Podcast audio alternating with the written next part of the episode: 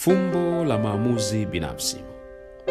Ukiniuliza moja ya somo muhimu ambalo nimejifunza kwenye maisha kwa vitendo, nitakwambia ni pamoja na fumbo la maamuzi binafsi, yani the mystery of personal decision. Fumbo hili linahusisha uhusiano uliopo kati ya maamuzi yako, wanaokuzunguka na hatima ya maisha yako. Fumbo la maamuzi linahusisha mambo manne makubwa. Kwanza, kuna maamuzi ambayo kila mtu atayaona sio sahihi, ila wewe kutoka moyoni unajua ndio uamuzi sahihi unaopaswa kuufanya.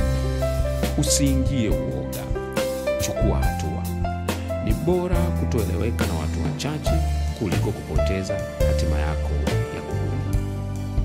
Jambo la pili katika fungo la maamuzi binafsi ni kwamba kuna maamuzi ambayo dalili za nje zinaonyesha unatakiwa kusubiria, lakini ndani ya moyo wako kuna msukumo mkubwa sana unaokutaka uchukue hatua kwa haraka, hata kama kwa nje inaonekana sio sahihi. Kumbuka, macho yako ya ndani yana nguvu zaidi kuliko ya nje. Sio kila jambo utalielewa kwa mapana mwanzoni. Fanya kilicho sahihi kulingana na msukumo mkubwa wa ndani ambao unakunyima utulivu. Jambo la tatu la kulikumbuka kwenye maamuzi ni kwamba maamuzi makubwa muhimu kwenye maisha lazima yakutenge na baadhi ya watu. Ukiwa mwoga kupoteza watu, hauwezi kusimama au kufanya unachotaka kwenye maisha. Kumbuka, sio kila mtu ataambatana na wewe siku zote za maisha yako. Kuna watu wanakuja kwa sababu na majira maalum. Sababu yao ikisha au muda wao ukisha, itabidi tu uachane nao, hata kama itakuwa na maumivu. Jambo la nne la kukumbuka ni kuwa kuna maamuzi ambayo mafanikio yake hayako kwenye hayo maamuzi, bali yako kwenye muda gani utakaofanya maamuzi yenyewe. Kuna vitu ukichelewa kufanya leo, basi gharama yake ya kuvipata tena huwa ni kubwa sana.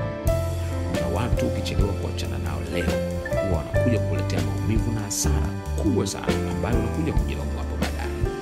Badala ya kusubiria kila kitu dhamiria kuwa utakuwa na ujasiri wa kuchukua hatua mara moja bila uoga wowote. Hata leo kwenye maisha yako, ninajua liko fumbo hili la maamuzi litakuwa linahusika kwa namna moja au nyingine. Unachotakiwa kuifanya, usiogope, fanya maamuzi, chukua hatua ambazo unajua ni sahihi kwako, hata kama hazieleweki na watu wengine, lakini umefika sehemu na kujidhihirisha kwamba ndicho unachotakiwa kukifanya, kwa sababu kumbuka, maamuzi utakayochukua ni wewe ndio utakayebeba gharama yako, na kuto kuchukua maamuzi pia, madhara utakayoyapata, wale unaohofia hawatabeba gharama ya madhara hayo yawe kutofanya maamuzi, ila wewe mwenyewe ndio utakayebeba gharama hiyo. Je, umeshawahi kukutana na hali hizi nilizoeleza katika kufanya maamuzi? Maombi yangu ni kuwa Mungu akutie nguvu upate ujasiri wa kufanya maamuzi sahihi kwa wakati sahihi bila. See